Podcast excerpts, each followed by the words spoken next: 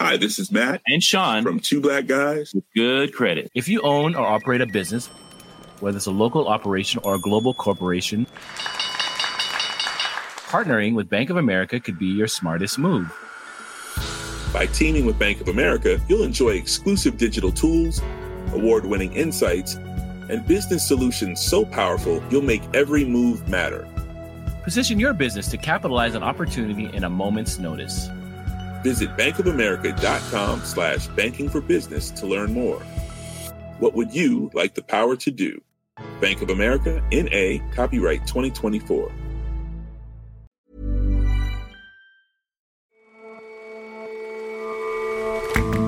Hello and welcome to The Intelligence from The Economist. In New York, I'm Jon Fasman. And in London, I'm Jason Palmer. Every weekday, and marking a thousand episodes so far today, we provide a fresh perspective on the events shaping your world. No country produces more of the world's chocolate than the Ivory Coast. But growing cacao isn't easy or lucrative for the farmers. Our correspondent visits an Ivoirian village to learn about a battle brewing over how to improve cacao farmers' lives. And there's a lot going on with street names. They can reflect the values of an age and the ideologies of a nation, even if you don't notice them. We take a wander around the city of London to consider street names present and long since past. First up, though,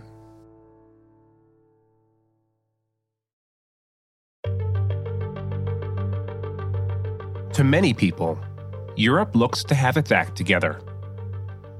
In helping to support Ukraine and resisting Russian aggression, the continent has shown unity, grit, and a principled willingness to shoulder huge costs. But a brutal economic squeeze is coming in the year ahead, one that will test Europe's resilience even further. And that's a worry for its friends around the world, particularly for America. Europe has both a short term crisis and a long term crisis. Henry Curr is our economics editor. The short term crisis is dealing without Russian gas, or at least with much less Russian gas, and getting through that energy shortage that it faces this winter and next. The long term crisis is a crisis of investment, of fears that Europe will lose out on investment in the age of green energy and electric vehicle production? Let's talk about the short term crisis first. We've talked on the show recently about the spike in energy prices and the changes in people's lives that spike might cause. What about the broader economic consequences of rising energy costs? Well, higher energy prices in Europe are very likely to put the Eurozone into recession.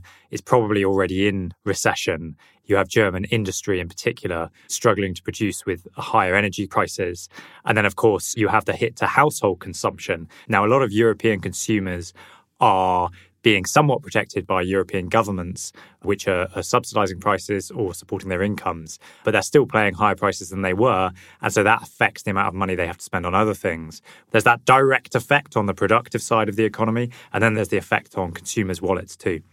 Now, Henry, you mentioned earlier that one of the longer term risks to Europe's economy stems from the transition to green energy. I assume that's at least in part because of the economically populist tack that the Biden administration has taken. Can you unpack that a bit for us? Yes, absolutely. So you're right. While it's had to deal with this energy crisis, Europe's also suddenly found itself in the position where the spillover effects of President Joe Biden's economic populism, the protectionism embedded in laws such as the Inflation Reduction Act, is tempting away investment from Europe into America. And that's obviously harmful to the European economy's long term prospects. The example of this that has created the biggest diplomatic spat is the tax credit, the subsidy for consumers purchasing electric vehicles in the US. The rules written into the Inflation Reduction Act contain a lot of protectionism, which means the electric vehicle has to be assembled in North America and also the battery components have to, by the end of the decade, be 100% produced in North America as well. So, in order to sell to the American consumers, at least the ones who want to take advantage of the tax credit, which is obviously the vast majority, companies have to locate a lot more of their supply chain in the US. And there's an element of that which is zero sum. It means that exporting cars from Europe to America isn't going to be as viable as it was. And so Europe's having to deal with the fact that this investment's being tempted away and it's considering both how it tries to get America to change course, but also whether it needs to copy America uh, and implement similar protectionist uh, rules of its own. So that's one response from Europe. Can you talk a bit more about how European businesses and governments are, are responding to this threat? Sure. So a lot of European bosses have said that Europe's becoming a much less economical place in which to do business. So there's been a whole series of announcements or indications from firms that they are looking to expand production in North America. A good example of this is Northvolt, which is a prized Swedish battery startup, which announced that it was looking to expand production in America uh, after the Inflation Reduction Act. Politicians have obviously taken notice of this. President Emmanuel Macron has been talking to a lot of European firms, trying to persuade them not to relocate their investment overseas. We've had the head of the European Commission, Ursula von der Leyen, saying that perhaps Europe needs to reconsider its state aid rules that inhibit European governments from being protectionist in quite the same way. Germany's economy minister has said that America has been hoovering up investments. There's a sense that Europe is being left behind as other governments are less respectful of the rules based trading system. And the French finance minister, Bruno Le Maire, told reporters on 22nd of November uh, that Europe must not be the last of the Mohicans. Les États-Unis viennent de basculer sous nos yeux dans cette nouvelle mondialisation pour développer leur capacité industrielle sur le sol américain. Il ne faut pas que l'Europe soit le dernier des Mohicans. Et nous devons défendre nos intérêts industriels européens avec plus de fermeté, plus de force et plus de rapidité. Henry, can you expand on that a bit? Tell us a bit about the geopolitical consequences. Well, it's very interesting because America is obviously implementing subsidies, partly in its attempt to ensure that what it sees as strategic industries are located in America and not in China, or at least that America doesn't become dependent on China for, say, batteries in a way that could make America vulnerable in the long term. You know, the lesson of Russia's invasion of Ukraine is that you do not want to become too dependent on a potential adversary for something that's really important for energy. So, were it the case that America's battery supply chain depended a lot on China, that could obviously be a point of leverage for China in any future conflict. But of course, it's also important for America that Europe is strong. Europe is an important ally, a big bloc of democracies. So it's important that Europe is strong so that America has another partner in its rivalry with China and other autocracies. And the other part of that is that America is currently, of course, providing a great deal of aid to Ukraine to defend itself from Russian aggression.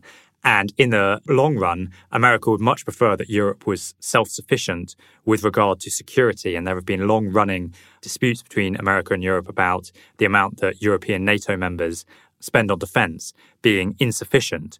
And so you're in a moment where there's two way tension. Europe views America's policy as protectionist, and America views Europe as somewhat dependent on it for security. And of course, both those charges are accurate, but the relationship not breaking down is very important to the big picture, which is about tensions with respect to China. So, how do we get out of this tense moment between America and Europe to achieve the desirable outcomes of a strong Europe and an America that's not dependent on China? The chief aim of Bidenomics and of the Inflation Reduction Act is to stop China dominating these green industries. America doesn't have a strategic interest in siphoning off European investment. So the best thing it could do would be to make European firms eligible for those subsidies so that if you're a European firm selling a battery to an American car maker, say, that car that is the final product of that process is still eligible for the subsidy And that would build a green energy supply chain among allies rather than just within America's borders or within North America more broadly. So I think that will be the ideal. Whether it's politically achievable or not is another question. But then on the European side, Europe clearly does have a duty to spend more on defense and indeed to think about how it can build its own security architecture. It's a very large block of rich countries and it should be able to guarantee its own security ultimately. So I think there is an obligation on both sides. I think in the long run, it's reasonable to expect Europe to get a grip on the security front. America has always been a guarantor of the rules based system of global trade. So you'd think that shouldn't be an unreasonable request on uh, of it either to get rid of the subsidies, but it's clearly a, a big political lift. All right, Henry, thanks so much for joining us today. Thanks very much for having me on, Jon.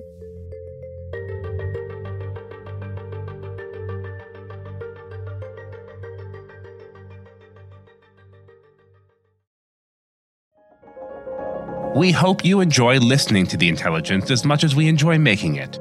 We're always thinking of ways to improve, and to do that, we'd like to know a bit more about you. Do us a little favor and fill out a short questionnaire at economist.com slash intelligence survey. The link is in the notes. Thanks.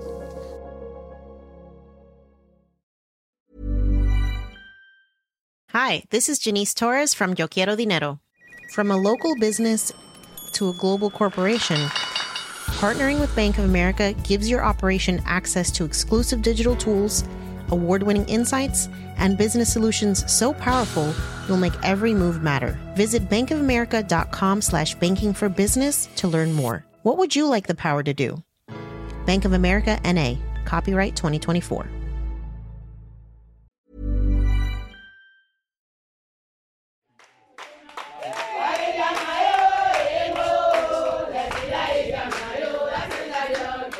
So, when I recently visited the Ivory Coast, I was met in a village in the center of the country with really one of the warmest greetings I've ever had. Kinley Salmon is The Economist's West Africa correspondent. In Tafiso, a women's savings and loan group, after a, a beautiful musical welcome, talked about how they've been clubbing together to help each other to fund their small businesses through pooling savings. And most of their husbands and partners were cocoa farmers. And that's because this is a cocoa farming part of the country and because Ivory Coast is the world's biggest cocoa producer. It alone accounts for some 45% of global production. And next door in Ghana is about another 15% of that supply as well. But this agricultural bounty for the region isn't serving farmers quite as well as one might hope. In what way? Well, as I traveled around Ivory Coast, and particularly through some of these cocoa farms and the villages nearby, it became pretty clear there's still really a lot of poverty in those areas. More than half of Ivory Coast farmers live below the national poverty line, in fact. There's also real problems with child labour. In the two countries, about one and a half million children in cocoa farming areas are involved in dangerous child labour. And you also note as you travel the country that much of it has been denuded of forest almost entirely. And part of that too is driven by cocoa farming, where farmers expand into forested areas or protected areas to try to eke out a little more living. But in many ways, poverty is at the root of all of these problems poor farmers are more likely to turn to their children rather than paying for adult labor, and they're also more likely to try and eke out a little more income by expanding into into forested areas. And so poverty in many ways is the base of this. But this is a country that produces nearly half of the world's cocoa. Are they just not getting enough money in global markets for it? Well, that's very much one of the things I wanted to try and understand on my trip. So I spoke to some local cocoa farmers, including Tano. In the midst of a cocoa plantation, he lamented that life has been a little tough recently, with prices rising for things like food, cement, and oil in the market. Most of Tano's produce eventually ends up with Nestle, who in fact helped connect me with him. And they're, of course, aware of the challenges that farmers are having and are worried, of course, that some might leave cocoa farming altogether. I think it's fair to say they also worry about their chocolate being associated with this kind of grinding poverty as well. And so Nestle you know, has begun a pilot program making extra payments to some farmers.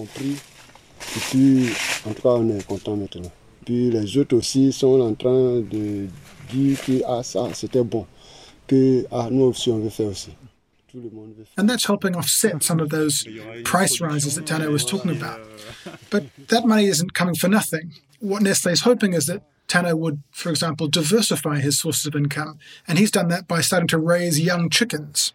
That provides some money in itself, but Nestle also gives him the equivalent of about $106 this year for his troubles of raising chickens. And that's all sort of very generous, but it's also quite bizarre. I mean, big commodity buyers don't normally pay their producers to spend time producing something that they will never buy, in this case, chickens.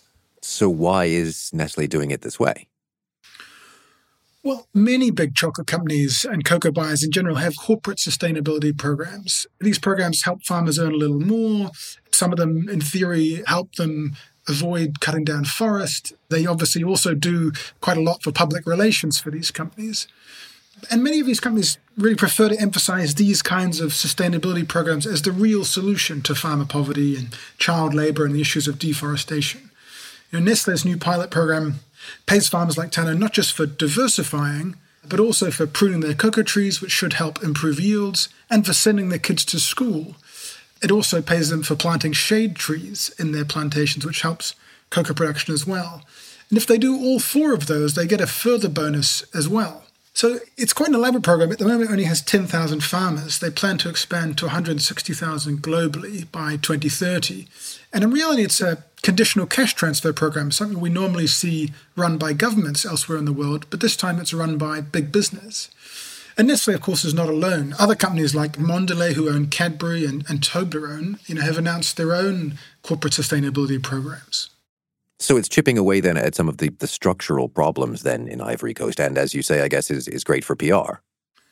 Yeah, I mean that's right. Many big companies say this is a really good way to help farmers. But when I spoke with the head of the Coffee and Cocoa Council, it's the Ivorian regulator, Ibrahim Kone, he was less convinced. In fact, he told me in no uncertain terms that he thought the claim that this was the best way to help was just a lie.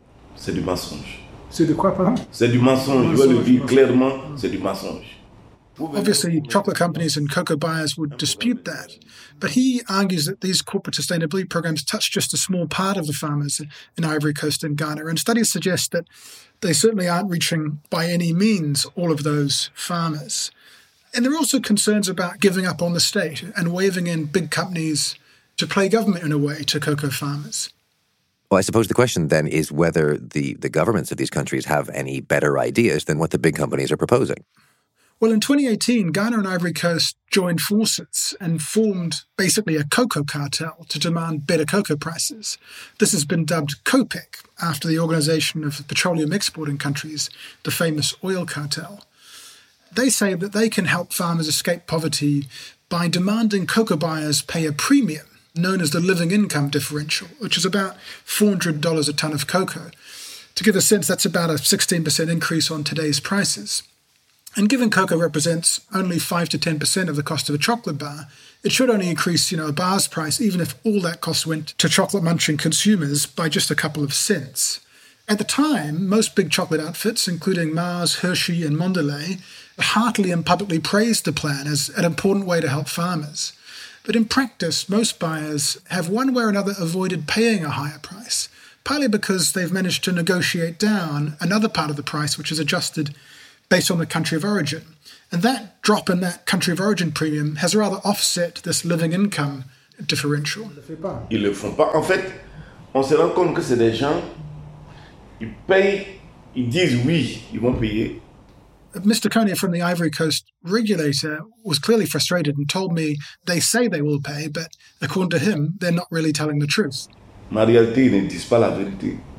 Dans la pratique, ils veulent pas payer. Instead, last year, Ivory Coast, finding itself unable to sell with the premium it hoped for, in fact, sold its cocoa at a pretty heavy discount. Part of what seems to be happening is that big cocoa processors have tried to source more cocoa from outside of Ivory Coast and Ghana, and they've also drawn down on stocks to avoid purchasing so much new cocoa. It's worth saying, though, that even if they do manage to force up prices in the short run, in the long run, it can be pretty hard for cartels to sustain these higher prices because higher prices, of course, make farmers more keen to supply more cocoa. And more supply, in turn, puts pressure back downwards on those prices. So it's going to be a tricky line to tread. So ultimately, the plan here to get more money into the hands of the farmers doesn't sound like it's working, whatever structures are, are put around it. If, if what we've been talking about isn't the solution, then, then what is? Well, unfortunately, as is the case for many countries that rely on exporting you know, unprocessed commodities, there are no really easy answers. But in, in many ways, in the Ivory Coast case, these schemes and these plans all ignore what one might call the chocolate elephant in the room. Pay, you got to pay, pay, and you say that I'm got to pay, I've pay. Is the government um, les amener à payer les 400 dollars par tonne. Donc, I met a man named X Bao. He stresses that whatever the solution, you know, farmers need to be paid enough, and it limited precisely this point of the difficulties of growing wealthy from just selling raw commodities. And he's trying something different. He's one of relatively few Ivorian chocolatiers. He handed me a delicious chocolate coated cashew nut to prove his his impressive product. Cashew, cashew coated with chocolate. Mm. I can confirm it was quite stunning. And he's certainly doing quite well selling his products. But most of the clients who visit his shop in Abidjan are, in fact, well heeled foreigners. The chocolate coated cashews, he told me, are particularly popular with the French military who have a base nearby. But the issue is that the local market is quite small, and rich markets like Europe are pretty distant for a product that melts. That's really a problem for, for those who want a big Ivorian chocolate industry. So there are few simple solutions to a problem like this.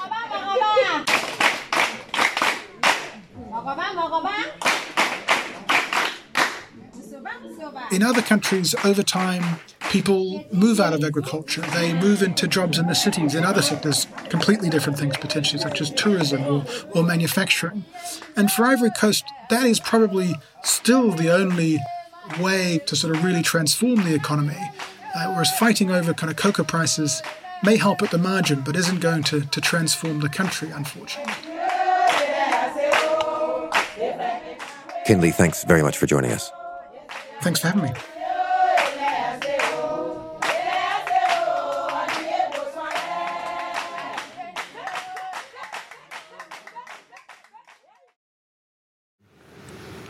I have got myself out of the office with Catherine Nixey, one of our Britain correspondents. We've gone to Cannon Street in the, the city of London, the centre of London, the square mile, the oldest part of London. And she's going to take me around and look at some old streets. Hi, Catherine. Hello, Jason.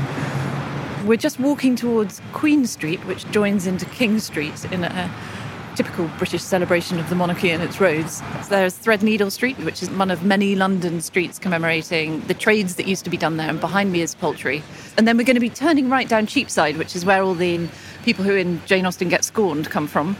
And then we're going to get to some of the oldest and now vanished streets in London with some of the more evocative names. Behind us is the ghost of another street. It used to refer to another profession, another old profession, perhaps the oldest profession. One of its more recent spelling was called Grope Count Street, but perhaps went by a rather earthier name a little earlier. Where to next? We're about to come into Sherborne Lane, which sounds quite aristocratic until you realise that it is, in fact, a corruption of Middle English term. Originally, it was Shitborwell Lane, I'm not quite sure if that's the correct medieval pronunciation, but roughly is a medieval term for privy or, as you might say, shithouse. It was probably public lavatories here, but its name has been contracted and cleaned up over the centuries. Even if its smell has not. Its smell, no, has not, no, but it's a sort of touch of authenticity to this corner of corner of London. I feel. So royals trades, bodily functions. I think we've done a lot. I'm getting a little bit cold and it's a little bit noisy out here. Let's go back. Perfect.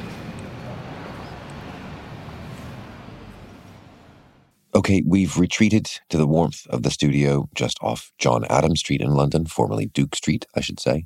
Uh, in your reporting, Catherine, on Britain's street names, they're naming, they're renaming, it does seem that uh, professions crop up, be it prostitution or something else. In medieval England, streets were often named after professions, after the butchers, the bakers, the candlewick makers. So it makes a lot of sense, in fact, that there are streets named after what is allegedly the world's oldest profession of prostitution.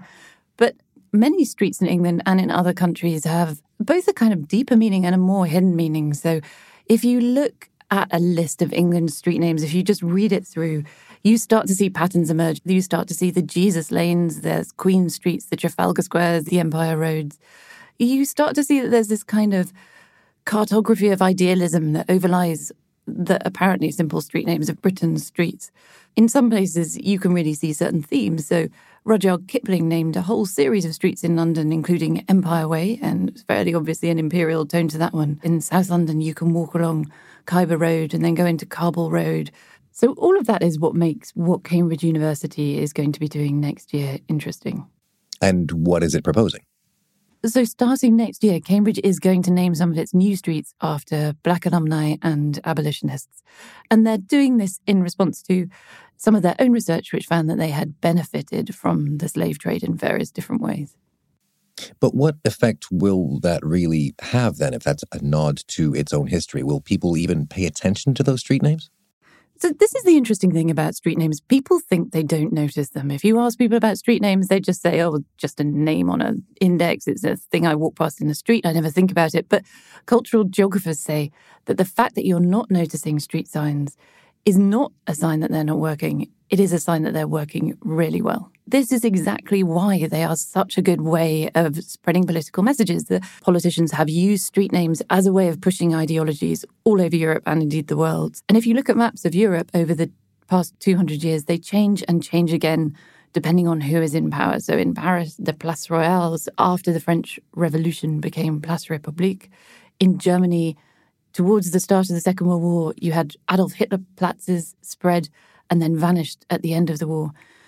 In Cold War Berlin, you see particularly wonderful examples of this because streets would run towards the Berlin Wall with one name and emerge on the other side with another. Streets in Europe are kind of they're part places, they're part palimpsests. They've just been written and rewritten and rewritten again over for decades. So you describe a lot of places where a lot of changes were quite actively made. Have we seen that kind of thing in England before?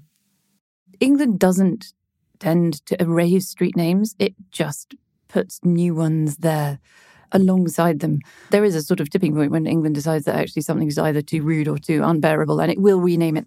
But generally, what sets Britain apart is lack of change. So many of its current street names date back to 1600. There was no revolution in Britain. There was no dramatic events around the Second World War in this country that would prompt the sudden renaming of its roads. So what you see is changes are made incrementally and in very slow ways that you barely notice, almost like the silt building up on an archaeological site. Just one layer goes on and another layer on top of it, and slowly, slowly, change happens. And that is what is going to be continuing to happen next year in Cambridge. Thanks very much for joining us, Catherine. Thank you for having me.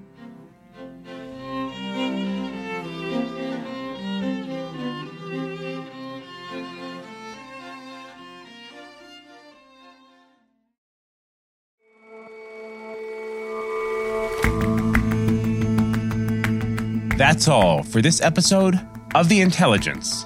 Don't forget that we want to hear from you in our listener survey. What you like, what you don't, how you listen, the works.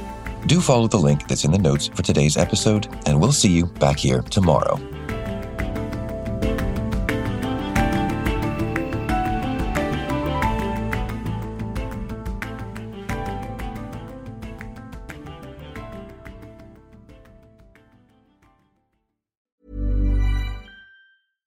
Hi, this is Janice Torres from Yo Quiero Dinero. From a local business to a global corporation, partnering with Bank of America gives your operation access to exclusive digital tools, award winning insights, and business solutions so powerful you'll make every move matter. Visit bankofamerica.com slash banking for business to learn more. What would you like the power to do? Bank of America NA, copyright 2024.